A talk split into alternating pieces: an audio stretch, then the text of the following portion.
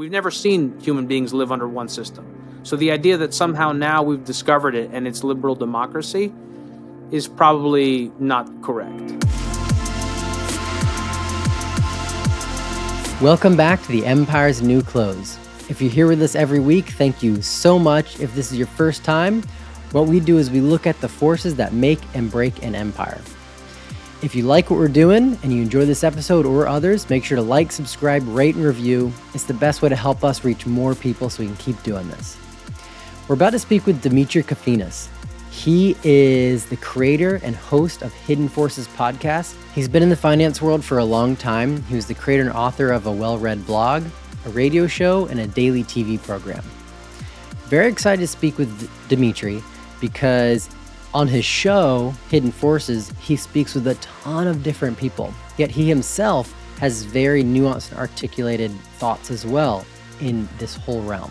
So he's the perfect person to bring together these many different thoughts and concepts and deliver them into a concise, well thought out message. I hope you enjoy. Demetri, thanks so much for coming on today. Really appreciate your time. My pleasure. yeah, well, so little backstory here.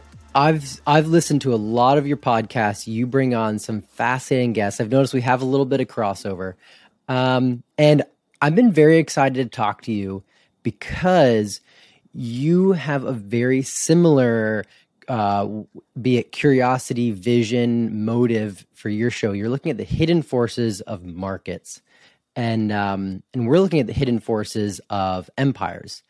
And so I would love to know what brought you there. where did this curiosity come from?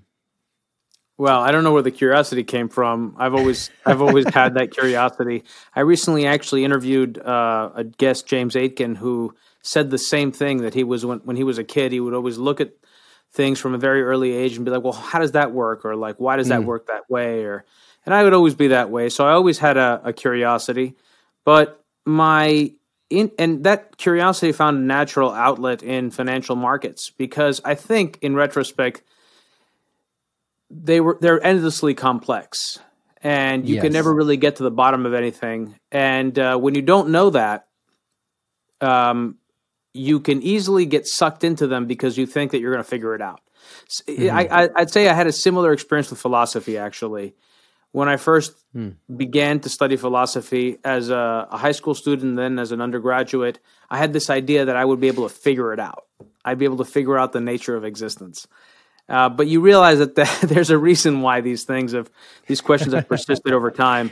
So the same is true of financial markets and hidden forces uh, was something that I um, I came to this idea of doing a podcast called Hidden Forces because I asked myself the question what was it that attracted me so much to financial markets? And I, I came to the realization that it wasn't specifically because it had to do with money or the economy, but rather because it was this infinitely complex data set.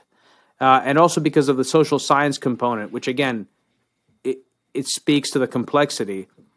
And I was always interested in well, what's driving the market? Can I get deeper down the vector of what's really happening here?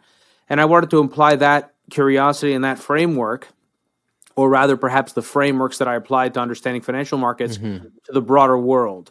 And then to find a way to make that useful for investors specifically, because I recognized that there was an opportunity to service that community. I, I was well aware of and familiar with the newsletter industry because I used to to read it, read financial newsletters going back to when I was a senior in high school. So that sort of it was it was a way to make this work, uh, to find an audience, an initial audience that I could target, but then with the eventual goal of scaling it to a broader community of people who were just interested in this stuff. That's super cool. And so, what have you found so far? Um, what have I found so far? Well, uh, it's I've it, I have more questions than answers probably. yeah, that's it's how it goes, isn't it? Yeah, it's interesting. Uh, what I would say is that what's interesting is where how my interests and focus have have evolved. Um, early on, I, I had I have I have as uh, in terms of my career a background in tech, so to speak, specifically in the video game industry and mm. in the application development and design side of television's UX UI. Um, and that's how I ended up transitioning into content. I was always interested in in content, specifically documentary film. Um, and so I, I, eventually made that transition into the content side. But my background was in tech, and when I started Hidden Forces, I wanted to um, sort of uh, reacquaint myself with my passion for that stuff, for the sciences, for mm-hmm. technology, for math. So if you look early on, my episodes were mathematics, episodes on philosophical mathematics, science, philosophy of science, philosophy in general. Uh, but as time went on, I I naturally gravitated back to surprise, surprise, the things that I seem to always enjoy, which were not just finance and markets, but also geopolitics and mm. foreign affairs, which is what my major one of my major majors was. I majored in both economics and um, politics, specifically with an okay. emphasis on foreign policy and international relations, and a minor in psychology. So those things, that and the interplay of culture, are the things that most interest me. It seems that's where my focus has gone. Yeah, that's a very interesting cocktail of studies. It, it, it, sounds like early on you kind of had a bit of a vision of uh, I don't know if vision's a bit too heavy, but you're saying you studied or you're interested in philosophy in high school. I was 100% not interested in philosophy in high school. Mm and what were your and then all in high school? Uh, I actually I was obsessed with climbing. I just climbed. Um, oh, interesting. Okay, but yeah. So you were entirely focused on athletics. Um, I don't know about entirely. I, I grew up in Atlanta, and so I was interested in. I was going to concerts. I was doing like high school stuff. I see. I wasn't right. interested in like pondering these big questions. I was just a kid living, didn't really know what I wanted to do, just having fun. But it sounds like you had some very interesting uh, endeavors for that age, and then they are still relevant today, mm. which I find quite fascinating, actually. Mm-hmm. And so I've noticed that philosophy does play a pretty good role in hidden forces. Um, do you do you find that helps you think about markets in in any capacity?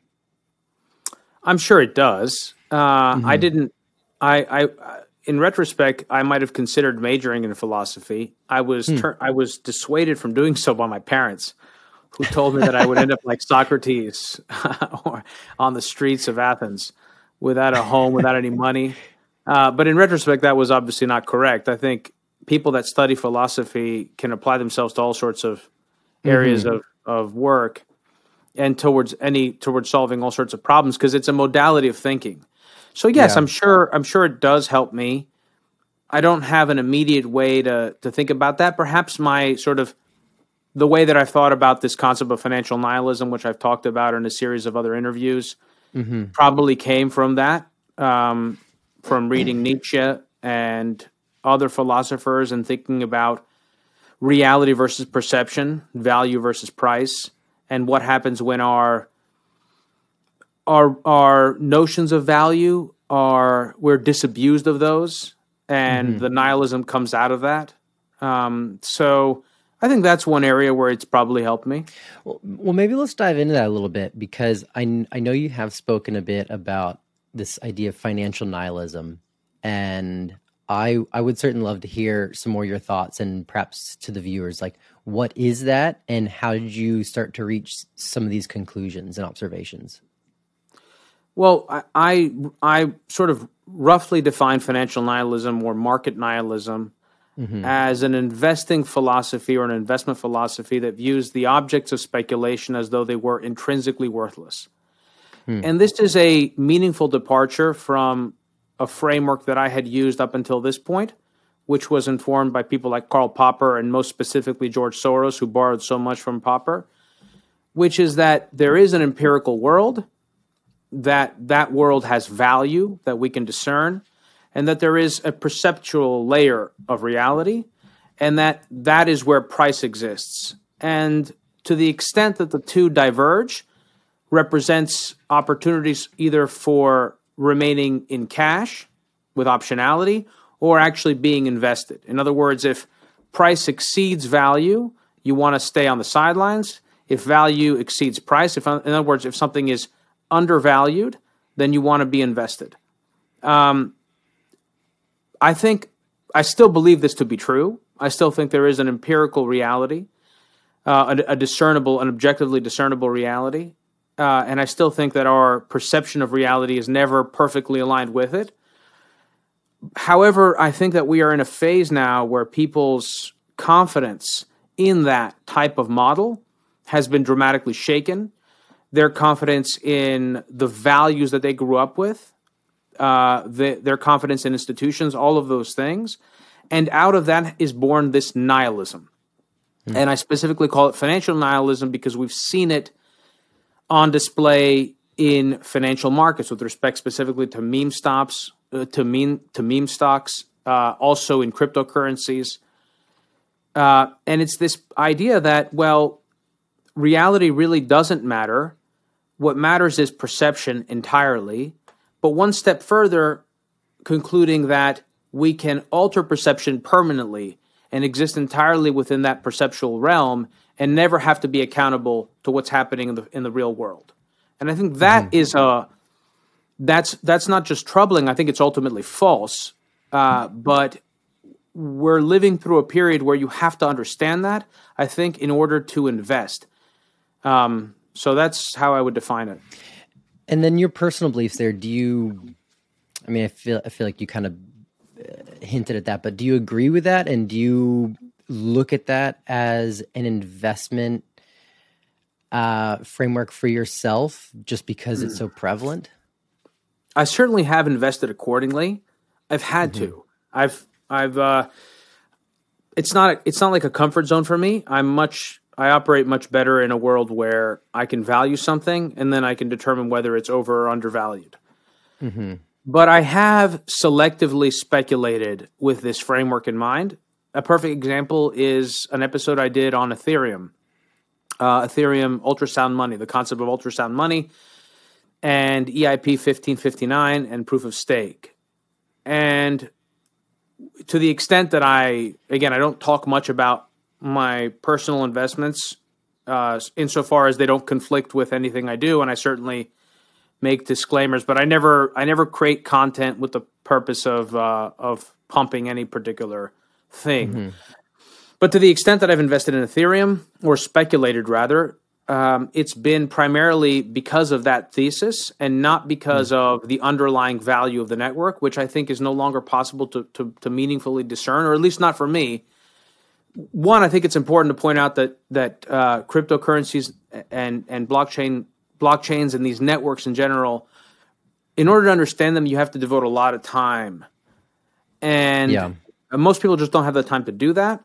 So most of the money that's that's invested in the space is, is quote dumb money, um, and so one there's that, and then two, it's very difficult to discern value because the heuristics that most of us depend on in order to determine whether or not something is valuable or how valuable it is are broken because of the, mm. the, the, the, tidal waves of liquidity and the uh, just rampant optimism in the space.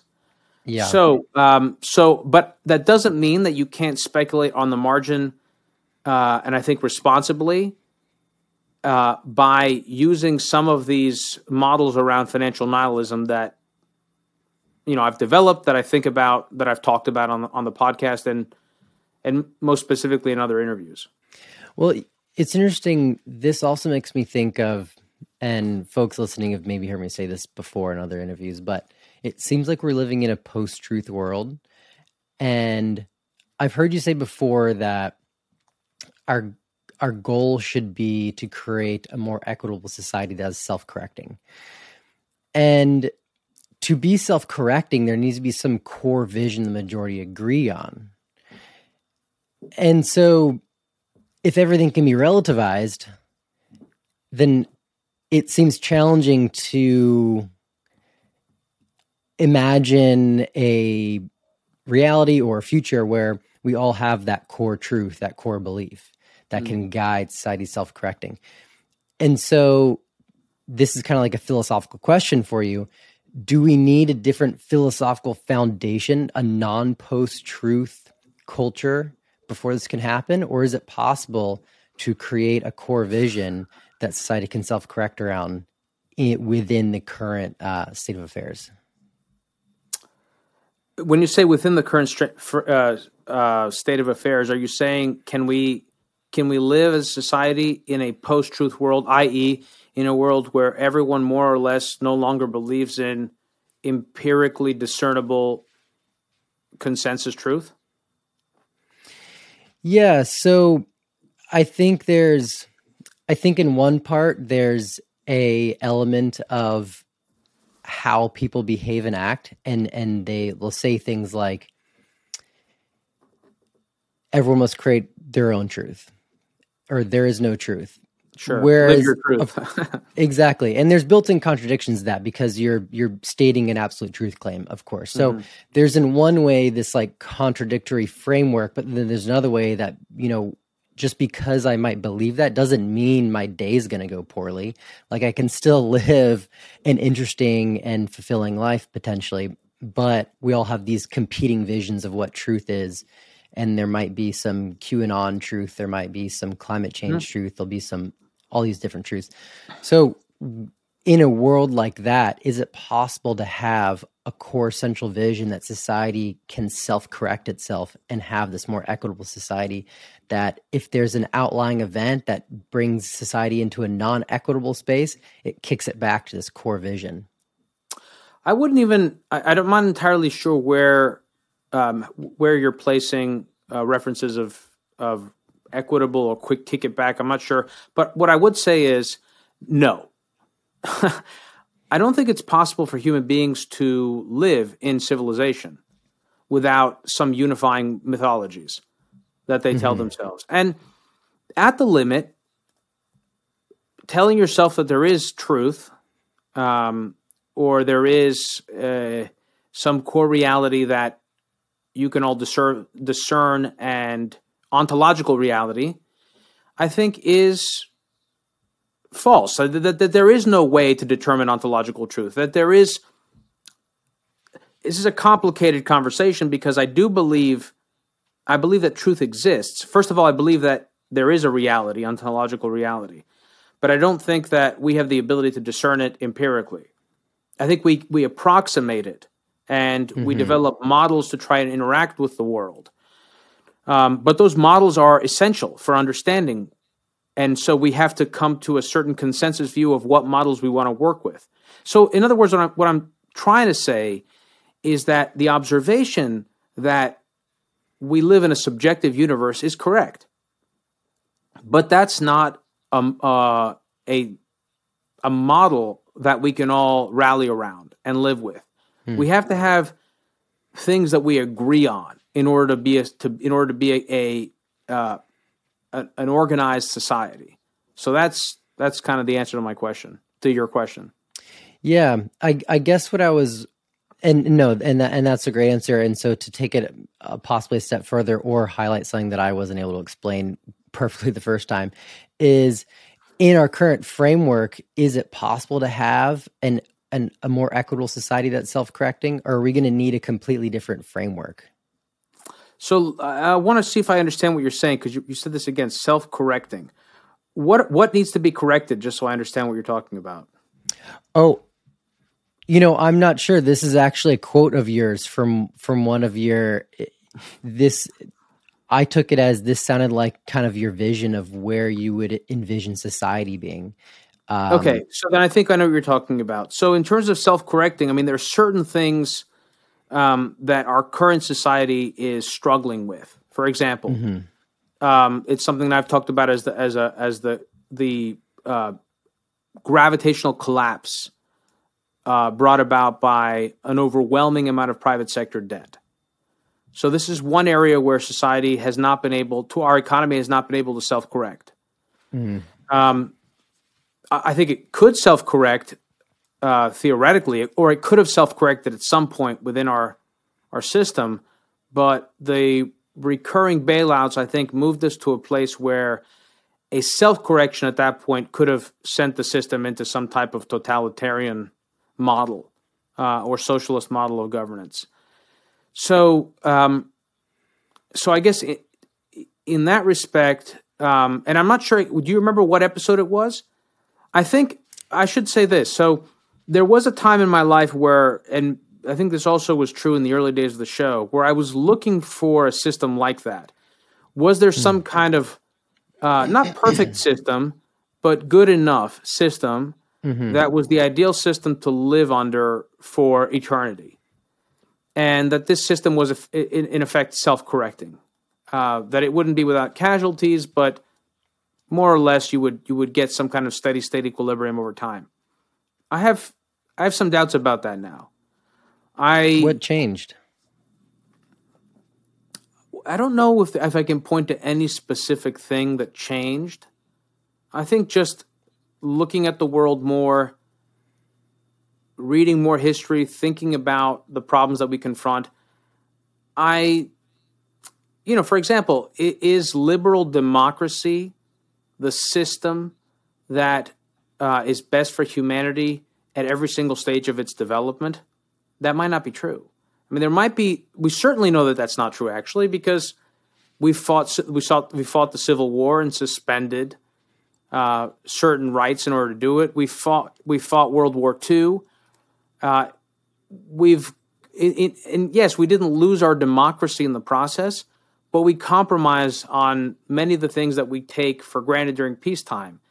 And so I think different types of problems implore leaders and governments to make alterations. So I don't know. I think, you know, it, it, it, remains to be seen. I think over the arc of history, human beings self organize in all sorts of different ways. And it's hard to say what system is right for the entirety of, of, we've never seen human beings live under one system. So the idea mm-hmm. that somehow now we've discovered it and it's liberal democracy is probably not correct. Yeah. Yeah, if you look back at history, well there's a lot of conclusions you could draw, but one of them that I I seem to see this constant throughout all of history is humans are constantly looking for a better and better system. We we are constantly striving or working forward, back, middle for a better form of governance or the ideal. Exactly, the some some utopian form, and and you know it's in one part it's almost tragic because we keep doing the same thing and never getting there.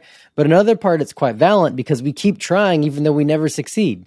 And mm. so it's it's this interesting dichotomy of mm. uh, some really core essence of humanity, which um, are both good and bad, I think.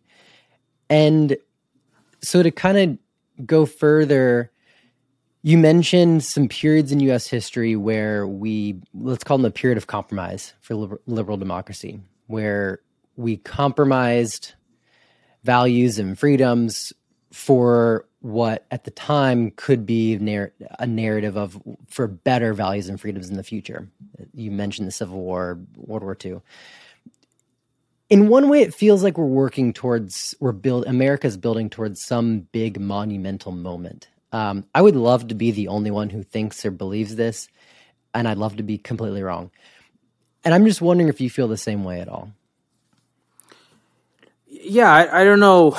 I mean towards one monumental moment i don't know.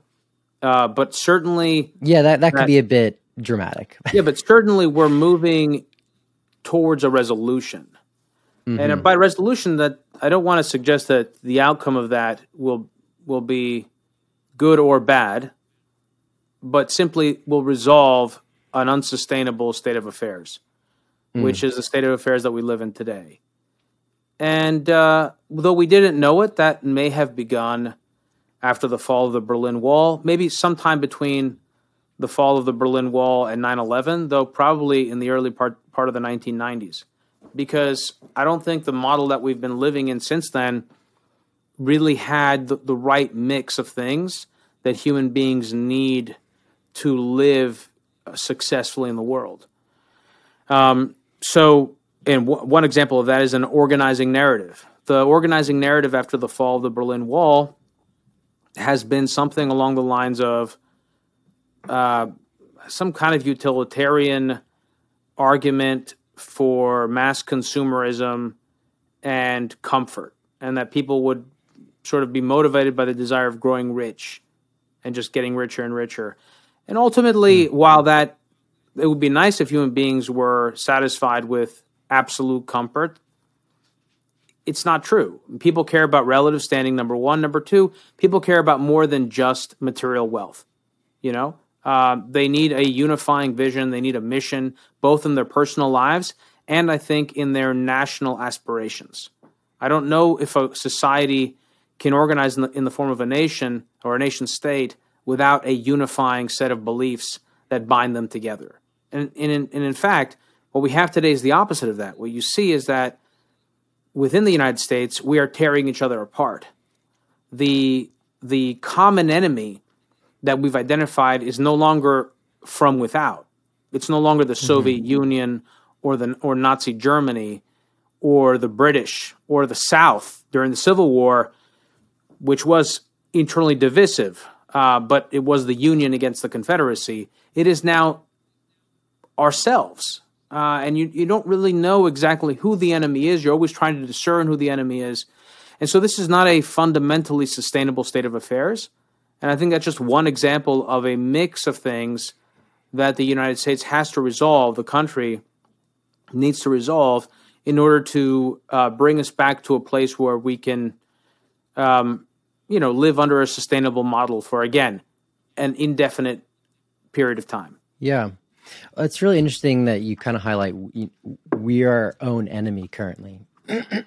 and a kind of subtext, a theme that keeps cropping up in in certainly my thinking of all this is that if humans if we've never once created the perfect system, perhaps not the system that needs fixing, but us. And so that really gets that point you just brought up. And so mm. I do you do you think about that of like we're so focused on tinkering and fixing the system, we number one probably don't want to don't want to actually look at what is the heart condition of humanity because we are it's easy to become um, distracted with this other project over here that mm-hmm. has clearly never worked quite yet. It, do you do you think about those two things at all? Well, um, I've thought about that in the context of of uh, genomic science and notions of artificial intelligence and symbiosis. I think the the issue you run into there in terms of advocating for eh, the evolution of humanity in order to fit itself into an ideal system is to what extent do, are you no longer human? And asking, I think asking most people to support uh, anything that would result in a in a in a a race of humans or a species, a non non Homo sapien type evolved ape, would be that it's kind of like committing. It's like committing suicide in a way, um, yeah. and I think we see it's interesting. Um, Andrew Sullivan, or rather, I'm sorry, Andrew Solomon, uh, wrote a book called Far from the Tree where he talks about all of these aberrant cases of parents who have children who are deaf, homosexual, transgender, that have Down syndrome, etc., or dwarf um, characteristics, to highlight the the challenges um, and the suffering that emerges from having children that are sufficiently different from you. And we're just we're talking about human beings here. We're not talking about alien species and I think that that does speak to like a real biological um, antipathy towards the kinds of things that you're describing. So um, I do think about it, but it's not something that I really would like. I don't know. I mean, I think hope. I think evolution is something that should happen over a long period of time, or that's how it historically mm-hmm. has happened, so people are able to cope with it.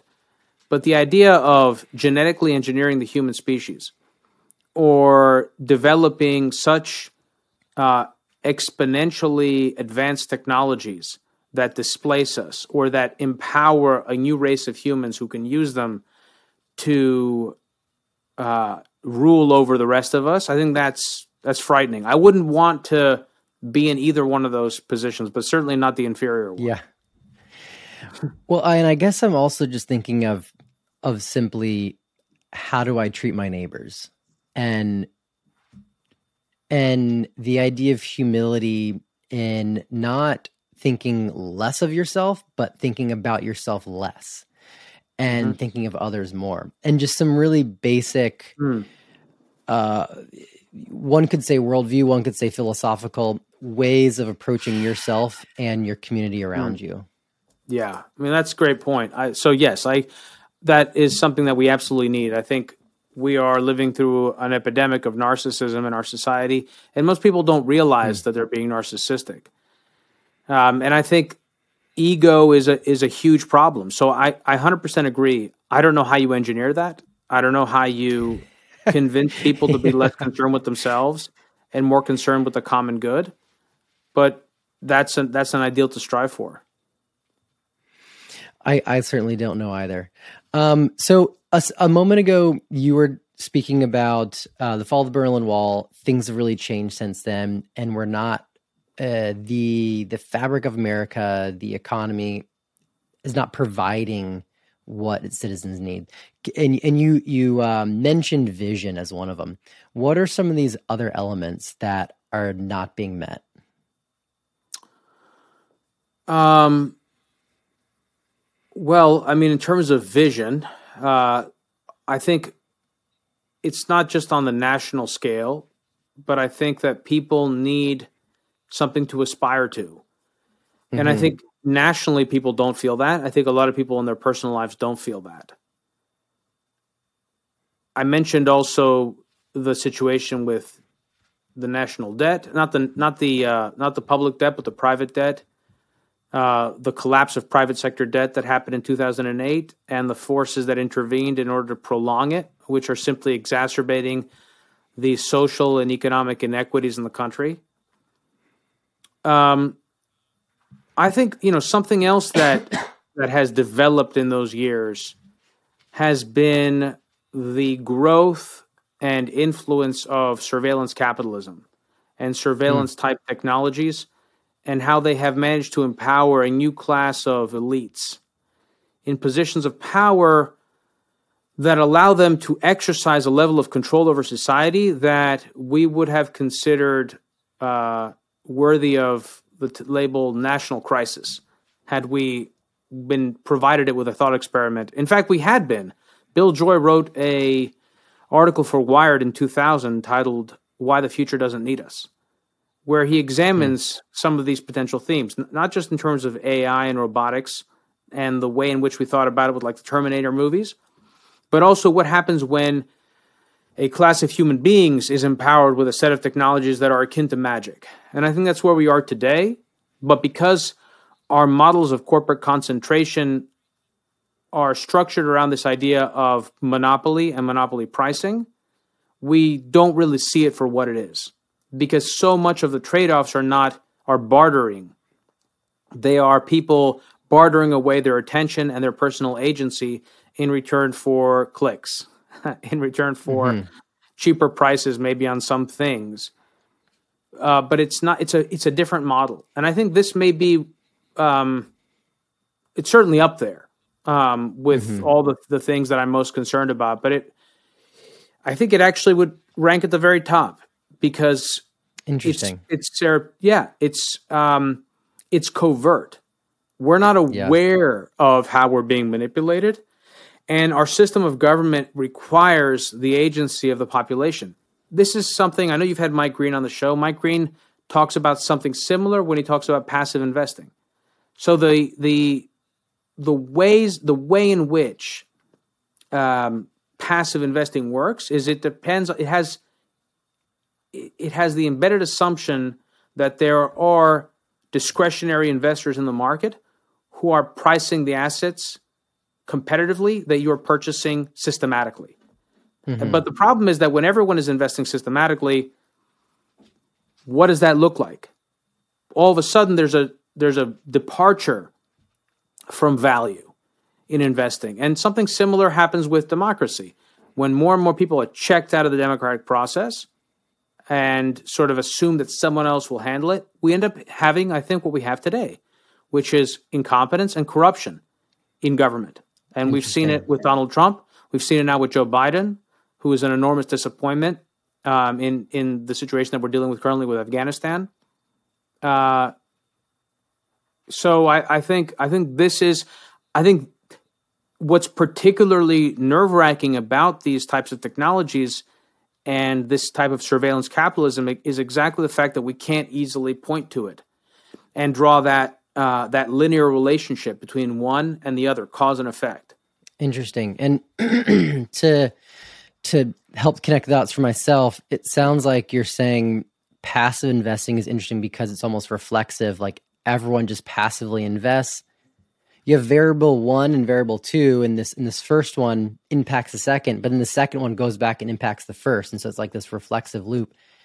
Hmm. And I'm at least I'm hearing, and I want to I'm kind of putting this back to you to, to know if I'm correct here. I'm hearing you say that politics is almost similar in that the masses are just passively letting these leaders come into power and then these leaders are impacting the masses again and so it's almost like this reflexive cycle ish yeah so i actually i think i i i unfortunately mixed up a few themes that are reflexive uh, and self-reinforcing uh, but yes certainly what I, well what i am saying is that the phenomenon that we see in, in, in markets with respect to passive and mm-hmm. uh, the idea of investing in the broader market uh, because you can piggyback off of the work that discretionary investors do.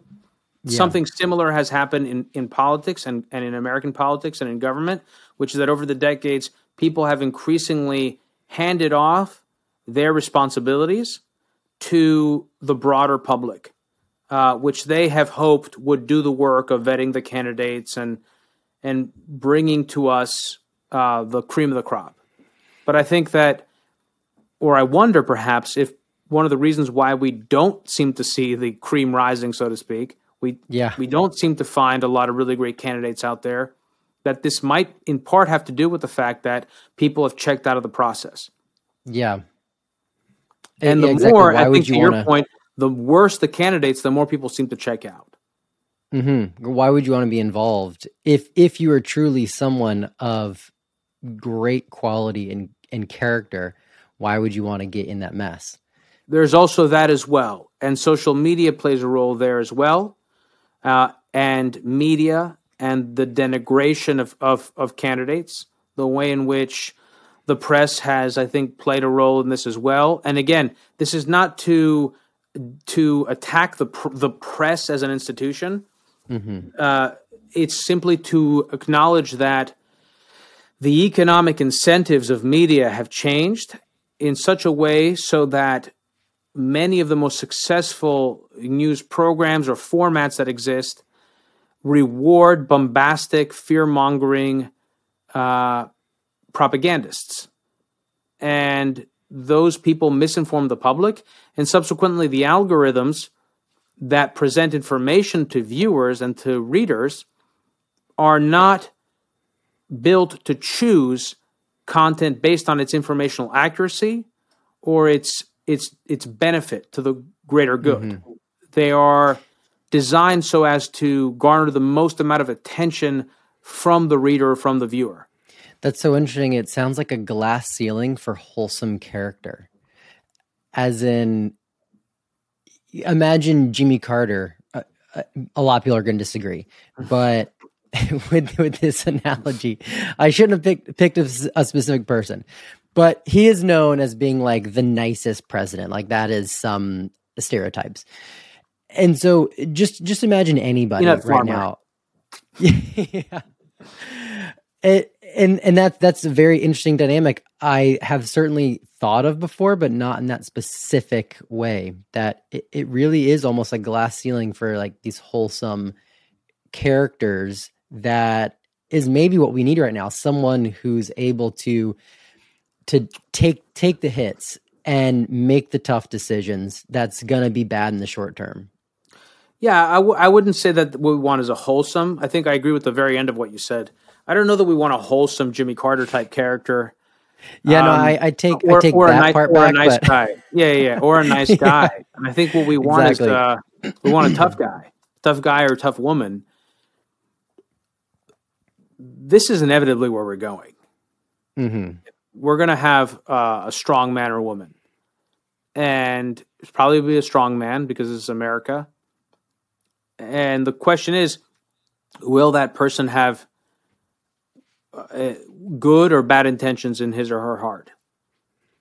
And this is it won't be the first time. This is what I think it, it goes back to my point about what societies need. Can a democracy go through? Can it weather the type of storm that we are entering? Uh, a storm that is partly of its own making. Again, to, to the point about 2008, we wouldn't be in this mess if in 1998 or in 2008 we hadn't conjured so much wealth into existence, coddled financial markets, bailed out uh, many bad actors who had contributed to or directly caused the crisis in the first place. And so by by not by allowing these wounds to fester, we are now at a point where I don't I don't know that our current system of government can actually handle the problems that we face. We need tough decisions. And the problem is that the type mm-hmm. of decisions that need to be taken are not decisions that politicians are willing to make because politicians are accountable to the public and politicians want to get reelected and they like to do popular things. And yeah. the most popular thing is to lie to people. So lying to people or is not actually, money. Or give them money. Now, in this case, one could argue that giving people money through fiscal transfers is actually part of the solution. It's not going to be pleasant uh, for a lot of people, for millions of people. Again, they're going to be winners and they're going to be losers. But one could argue that in the current situation that we're in, with the overwhelming amounts of private sector debt and the use of monetary policy to basically prevent the gravitational collapse of all of this, this debt, we've created an unsustain an, a, a, a sclerotic economy where people cannot actually work their way to prosperity because asset prices are so far and beyond anything that wages can create that wages can purchase that the only way to actually make it is with, with is if you have capital have capital to invest in the ponzi scheme that is the american financial system so uh, that's just one example. Um, i'm not sure how we got on this line of the conversation but well you know i, I want to go one step further and ask you so I don't know your financial situa- situation, your savings, but if you were just a regular person working one, two, let's say two jobs, making rent, housing's going up, food's going up, kind of your stereotypical place that a lot of folks are finding themselves in right now. Mm-hmm. And you knew everything you know currently, but you have no investments or assets. What what would you do going Jesus. forward? Never had anyone ask me that question. oh, I you know I I feel like I need a lot of time to think about it. What would I do if I had zero assets? What about but all your income? understanding How, of knowledge? What would my and what would my income be? I mean, would I have a strong oh. income, or would I be? Well, I don't know. I mean, you you can afford you can afford rent. You can afford. Okay, so food, I don't have an, I don't like, have enough. Okay, got you. I don't have enough. You don't have a say, cushion. Well, I mean, I I guess I would. I'd be trying to play the lottery whether with whatever remaining uh, money I have at the end of the month, and let's say bu- buy some super convex cryptocurrency, which is a- exactly why so many of these um, these various sort of Ponzi schemes exist in crypto because they're lotteries to get you over the hump. Let me just say this show is not about investing advice. Yeah, no, it's not investing advice uh, I this is a I'm also like theorizing here what I would do. Yeah. But I, what I've always and I still think you can do this. Uh, so again, I don't actually think that that's what I would be doing. I think what I would be doing is I would be well, I guess what I would probably be doing is I would be investing in myself, trying to make uh, it possible and sustainable for me to live passionately and to do the work that I'm I love to do. And I would probably be spending whatever disposable income I had beyond that, beyond investing in myself and my business, whatever business it was that I was creating. I would be using it to have experiences. Uh, whether that was going going to a to a nice dinner on an occasion, whether it was going on a on a vacation. Again, I don't know how much money I would be creating this hypothetical, but I don't think that what I would be doing is what I think some people do, which is YOLOing into investment opportunities with the hope of some convex payout. I would much rather be using that money in the here and now to enrich myself and to uh, expand my own set of experiences. And not to beat this dead horse, but would you be worried about the next 10 years of your purchasing power being eroded even further? Or like uh, I would give I would I would give up. Look first of all I don't think too much about the future. I mean I I do uh, plan as a responsible adult uh, for the future but I you know it's something I've talked about. I'm a brain tumor survivor. I understand very viscerally the um, how quickly life you know moves mm-hmm. moves by. How how it it just it's it feels like yesterday that 9-11 happened. We're now on on the verge of the 20 year anniversary. So i don't i don't like to commit myself too much to the future because the future changes. Mm-hmm. i like to be prepared for it as best as possible but i think the it's much more important to be emotionally resilient than it is to try and save your money now that's also a function of the current environment if I were able to save more predictably and confidently, then maybe I would plan a bit more for the future. And I do mm. plan again, uh, and I have the luxury to plan because I've done well. But again, there are, if I were not in that position, I probably would plan a lot less and care a lot less about the future. And that, incidentally, is it's ironic because low interest rates create credit availability and provide businesses with the capital to invest in the future. And yet, low interest rates also incentivize spending in the here and now. So, in many ways, it's not coincidental that we find ourselves in the situation where people care less and less about the future. They're sucking from the future into today. And that's a dangerous dynamic that mm-hmm. creates, I think, instability both economically initially, but also in the long term socially. Yeah. so we spoke about hidden forces and we're going to wrap up soon. I'd love to hear a little more about it from your perspective and then um, where folks can find it. But I, I want to ask what's what's in the back of your mind? If you do you have are you just chug along with hidden forces right now or what are you excited about are there some some things in the works like what's we just said you you, you just said you don't like to think about the future but are there any um, exciting things in your plate you're looking forward to in the next bit uh sure i mean it insofar as my work is concerned first of all the longer I, I have a show like this that grows in audience size and reach the easier it is to book the types of guests that I want to speak to. So I don't currently, for example, have the ability to regularly speak with the most powerful people in the world. I've had opportunities to do that on occasion. I've had the Secretary of Defense on the show, for example. I saw that. Yeah, which was super, super cool. cool. And so I would love to get to a place where I can speak to the current Secretary of Defense or the current President of the United States but I'm not there yet. So that's a, that's that's a goal to aspire to.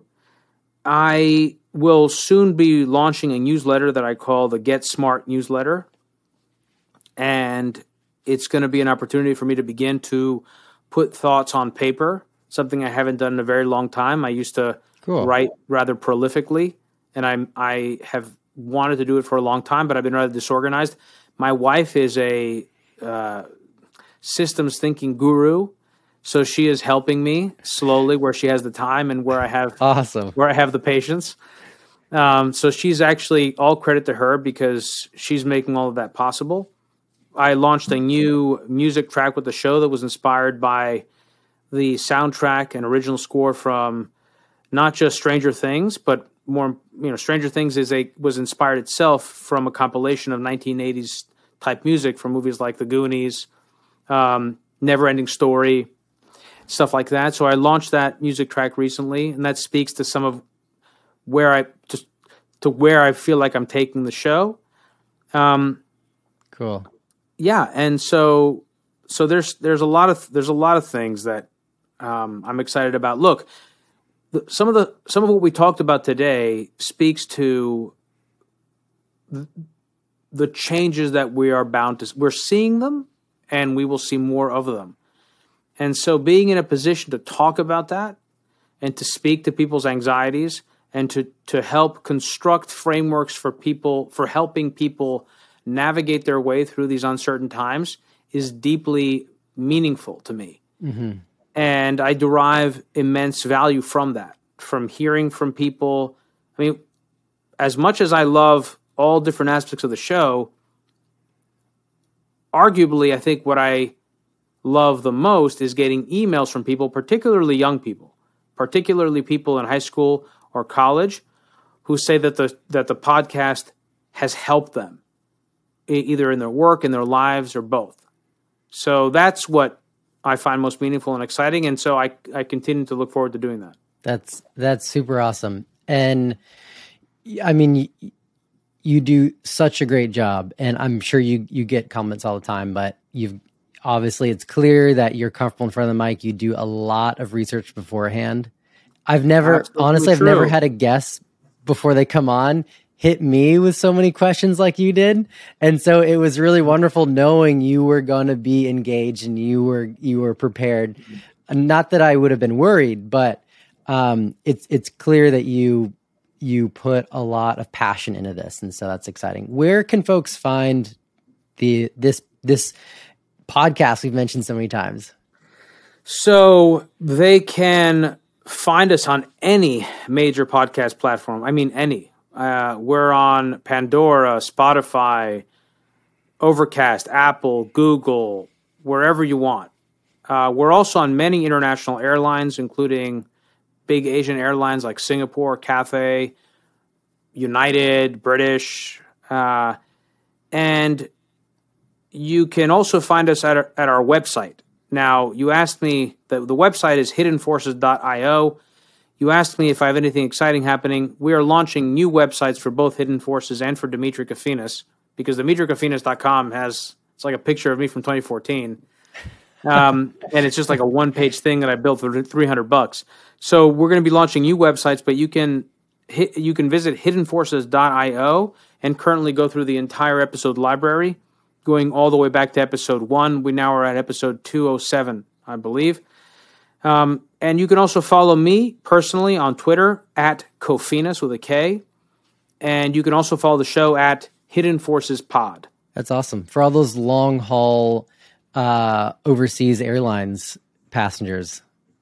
I'm gonna I'm gonna look for that next time. I get airline. people. I love it. I love when people tell me. I, you'd be surprised to learn how many people have told me that they found hidden forces through through an airline, and I wonder if there's. I, it must be because way many more people have found us just, you know, g- going through one of.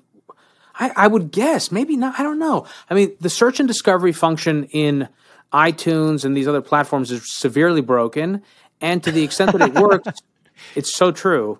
And to the extent that it works, hopefully it someone's depends, listening. Oh, oh, yeah, I hope so. I hope someone from Apple. I've been in touch actually with someone at Apple uh, who, about this, but I never heard back. But to the extent that it does work, it, it depends on a narrow categorization. So for Hidden mm. Forces, that's been a problem. We are not an investment show. We're not a marketing show. We're not a mm. philosophy show. We're not a history show. We're not a politics show. And yet we talk about all this stuff. So maybe it is true that uh, more people tend to find us on airlines. But what I think happens is when you're on an airline like United or Singapore and you see BBC World, NPR, you know, uh, Tata TV, and then you see Hidden Forces, you just assume like, you put it in the same category yeah. as like the biggest brands in the world. So it elevates us, and I think people immediately say, "Wow, this is really cool." These guys are talking about something really interesting. Let me hit them up. Yeah, awesome. Well, that's a good score there. Demetri, thank you so much for joining today. It's, it's truly been a very fun conversation.